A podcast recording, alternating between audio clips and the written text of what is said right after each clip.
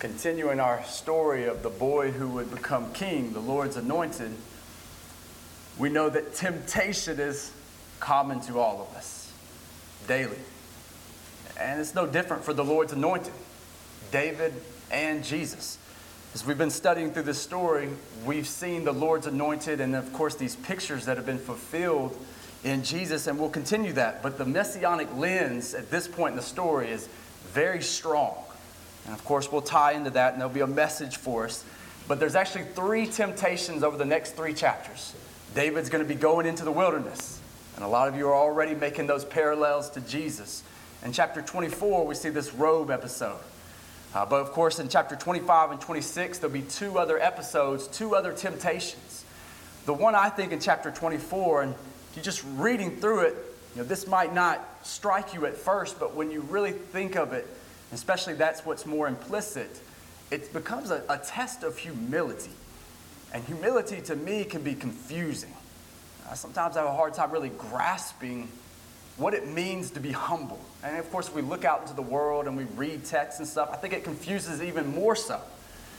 But in this text, we get to see an example of David's humility in the way that he handles the temptation correctly. And in that image, I think it helps us better understand how we can be humble in a way that pleases God. So if you'll turn with me to 1 Samuel chapter 24, let's get ourselves back into the story. If we remember at the end of chapter 23, God has used the Philistines and an attack upon Israel to draw Saul away from David and his men. It looked like things were hopeless, that Saul and his men were about to take David, and that the Lord's anointed would be destroyed. But God, He provided. In His providence, David and his men were protected. And we see that David took his men to a refuge in the stronghold of Engedi, which is in the tribe of, of Judah, close to the Dead Sea. It's actually a, a very beautiful place, and he is encamped there. After Saul takes care of the Philistines, he gets 3,000 men and he goes and he looks for David. And of course, he is searching about the area, not to make any type of truce or friendship, but to destroy David. And later that will become somewhat ironic. David and his men are hiding in a cave. Saul does not know this. And the caves of this area, they're not just small holes in the side of hills. These could be very vast uh, holes inside of um, a big things that would be beyond hills, more mountainous type ranges.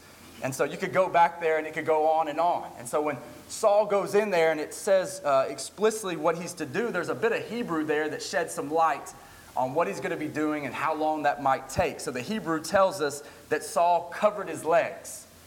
So that lets us know that Saul's going to need to sit down and it's going to take a little while.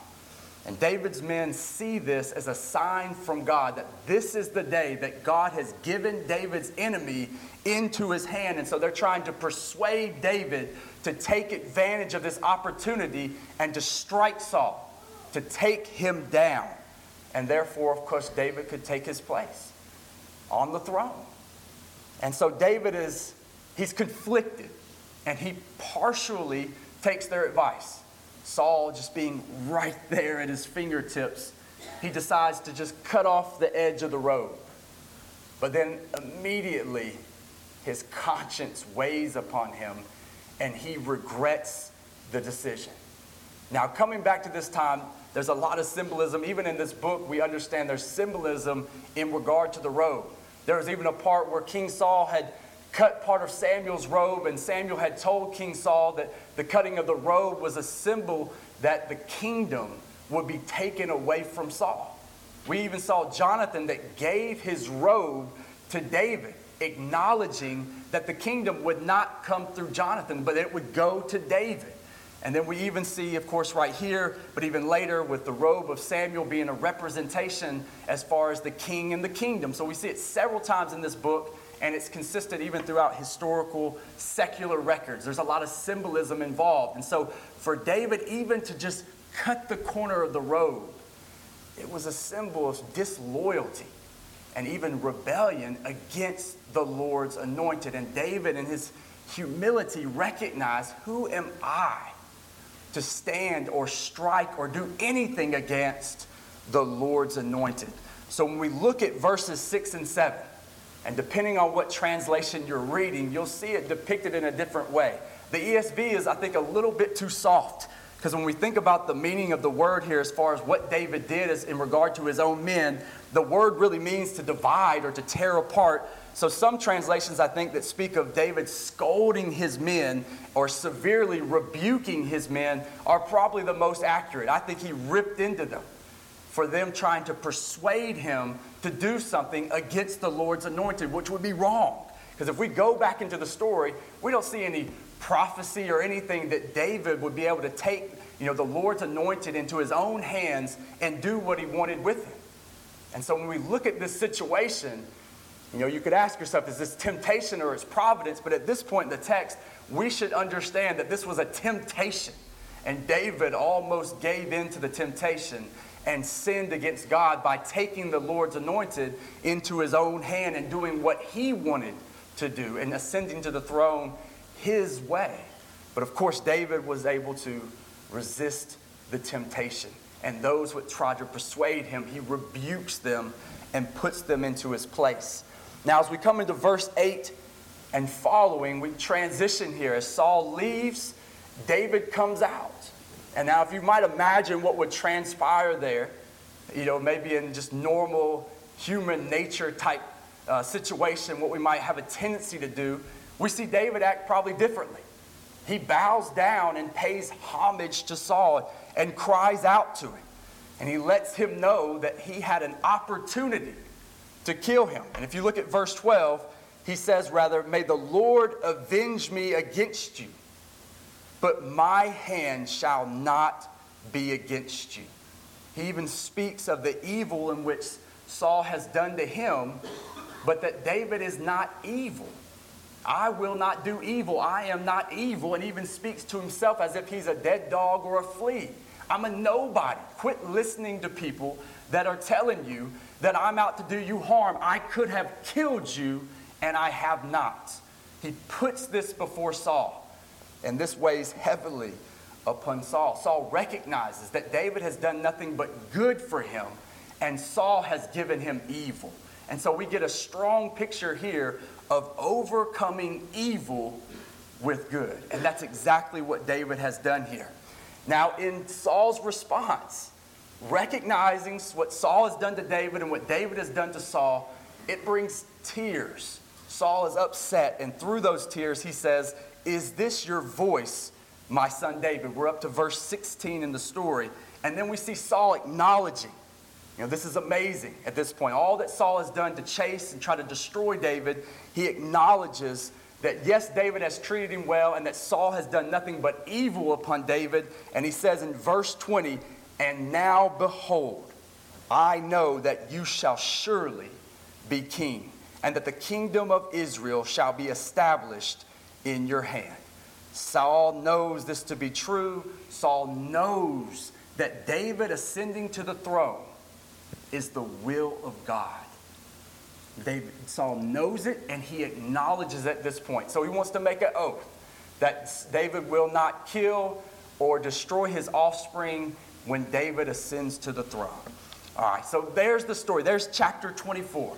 Now, the messianic lens being so strong, let's see those pictures of the anointed. So, the first one that we see is that the temptation of the anointed. David, of course, it can seize the throne for himself, right? He can, you know, forego any further suffering. He could kill Saul, take the throne, and bypass doing things God's way. Now, if we fast forward and we think about Jesus, you come into John 16, verse 15, and we read of something very similar. It says in there that the multitudes came to Jesus to make him king. There's the temptation. Jesus could have let the people make him king, and then there goes another path. He goes into his kingship among the people, but Jesus instead resists that temptation, and it says in the text that he withdrew from them. So the opportunity was in front of him, just as an opportunity was in front of David, and both David and Jesus passed the test. They did not take the opportunity. Instead, they obeyed God and they worked God's process. They didn't try to take a shortcut in the matter. And now, as many of y'all probably have already thought, fast forwarding into Matthew chapter 4, Jesus is drawn out into the wilderness by the Spirit, and he's tempted by Satan. And we know in Matthew chapter 4, verse 9, Satan says to Jesus, quote, All these I will give you if you will fall down and worship me.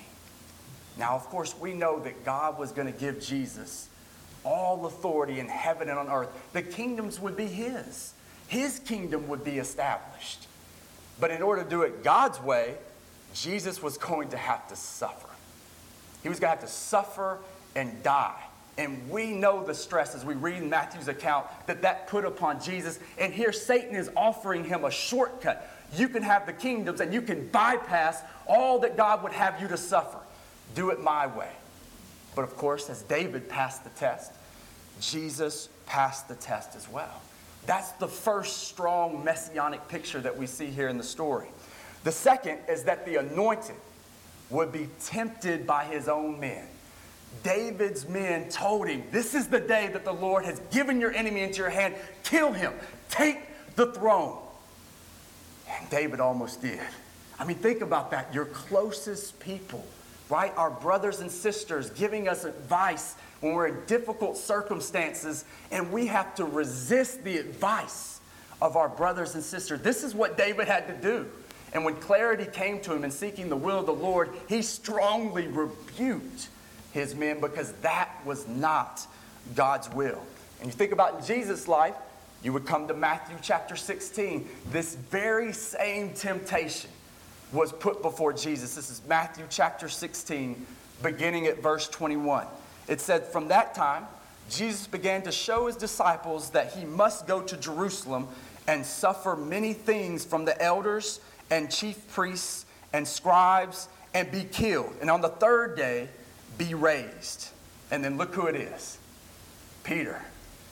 Peter took him aside and began to rebuke him, saying, Far be it from you, Lord, this shall never happen to you. But he turned and he said to Peter, Get behind me, Satan. You are a hindrance to me, for you are not setting your mind on the things of God, but on the things of man. Peter could not fathom that the Lord's anointed would have to suffer and die. And so he tells Jesus, No, do it this way. Let's bypass this. This is not for you. And of course, Jesus does not give in to the temptation. He's focused on doing the will of God and rebukes Peter. So again, we see David passing the test, and then we see Jesus passing the test. Jesus is willing to go down the path of suffering in order to remain within God's will. Now, the third picture that we see here with David, the anointed will entrust his life to the Father. Now, think about that. As we're trying to be faithful servants, there are many times that things are going to be very difficult. We can become emotional, and within that, it can be hard to see clearly.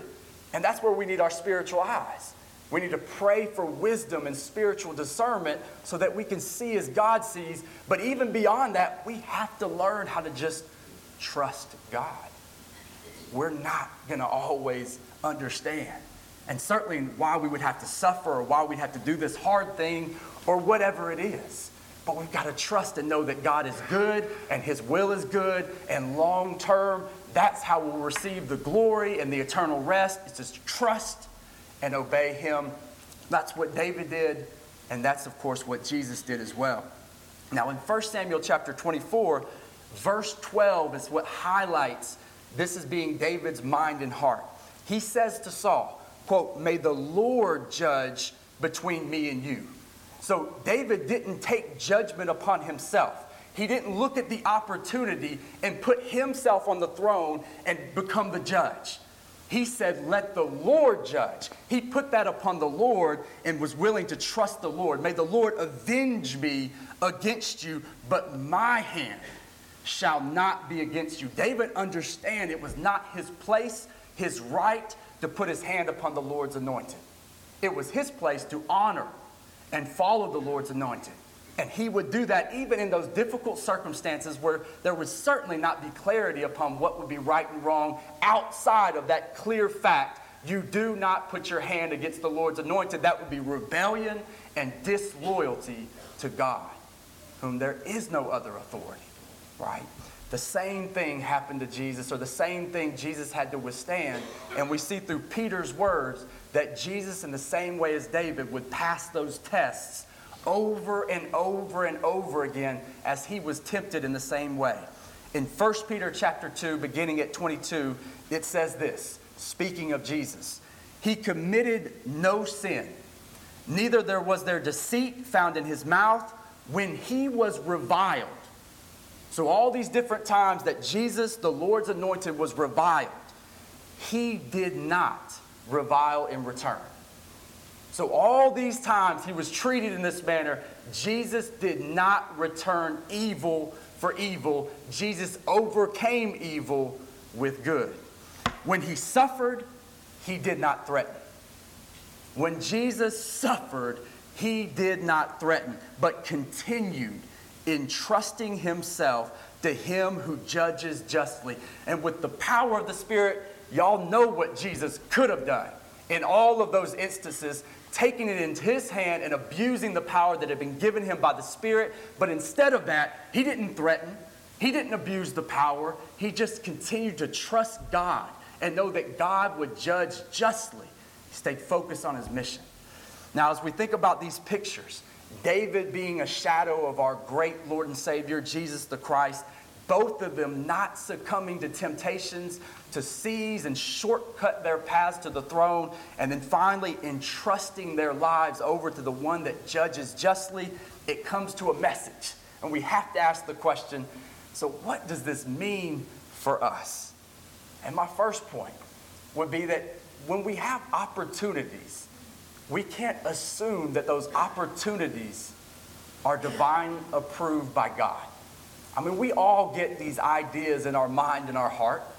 We have these opportunities before us, but it's dangerous to assume just because the idea is there or the opportunity is there that God approves of it. Now, I've never heard this among our brethren, but just in the world, talking especially sometimes to denominational Christians, I hear them say such. You know, well, the idea wouldn't be there, or I wouldn't have such a strong desire in my heart to do this if it wasn't from God. And so, in that manner, they almost compel themselves to do it just because the idea is there or the opportunity is there. And even if, but beyond that, there may be an opportunity for an easier path. And they feel like, well, you know, I was listening to the sermon on Sunday, and there's this opportunity here, and what I'm doing right now is really hard. You know, this service thing is really hard, but here's this opportunity I think God wants me to take it. But what's really there in their heart is, I want to take it. And here's an excuse to take this opportunity, and then I can say that God gave this opportunity to me, and it's justified. All the people will accept it, right? Because that's what we care about, what the people want. No, we can't look at things that way. We have to see how the Lord's anointed deal with these situations. And these were, were terribly difficult situations that would require great spiritual discernment. But David and Jesus both would pass these tests, and we can too. So, opportunities can certainly be temptations. And if we step into these opportunities and they're not divinely approved, yes, it will become sinful, but it also could lead to spiritual destruction. If we follow paths or follow ideas that are not approved by God, it could be disastrous to our family or to our soul or to the souls around us. So, in the humility, and this is where I spoke of, where it can be very difficult to understand humility, but if we think about this, you know, intently about David and the way he handled these situations, I mean, for me, the image that strikes so strongly is after him coming out of the cave, he bows down to Saul. I mean, think about the way that Saul has treated David. But yet David comes out and bows to him and pays homage and then shows Saul, recounts to him, You have done nothing but evil to me, and I have done only good to you. Stop listening to those people.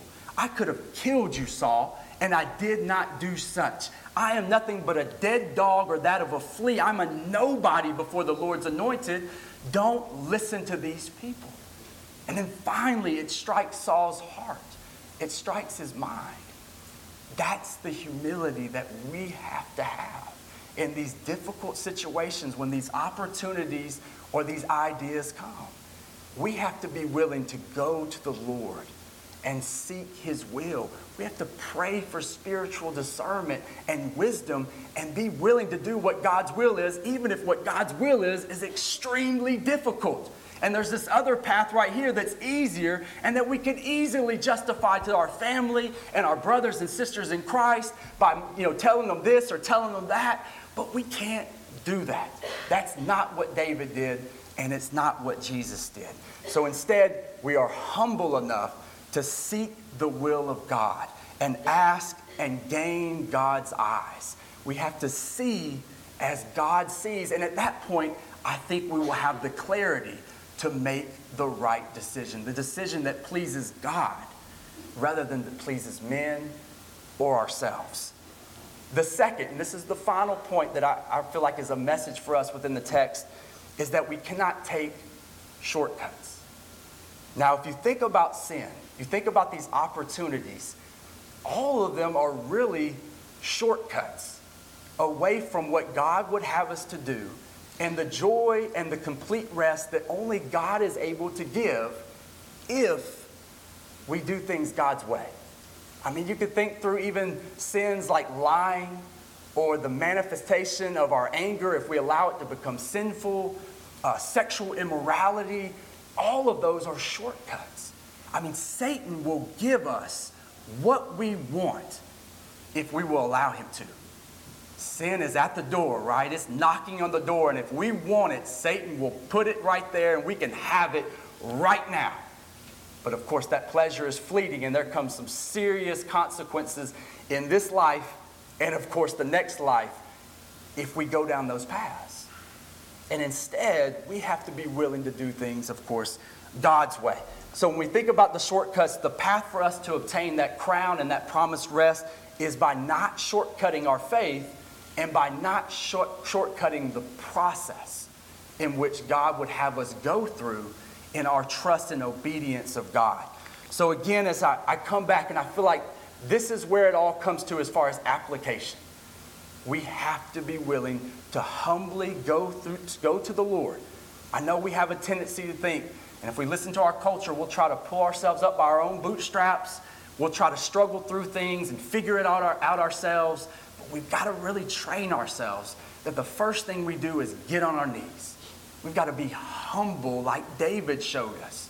Pay homage to God, the one who knows what is right for us, and seek to understand what is right, what is the will of God. Pray for that spiritual discernment, pray for that wisdom, and then trust that God is going to show us, and then follow God's will.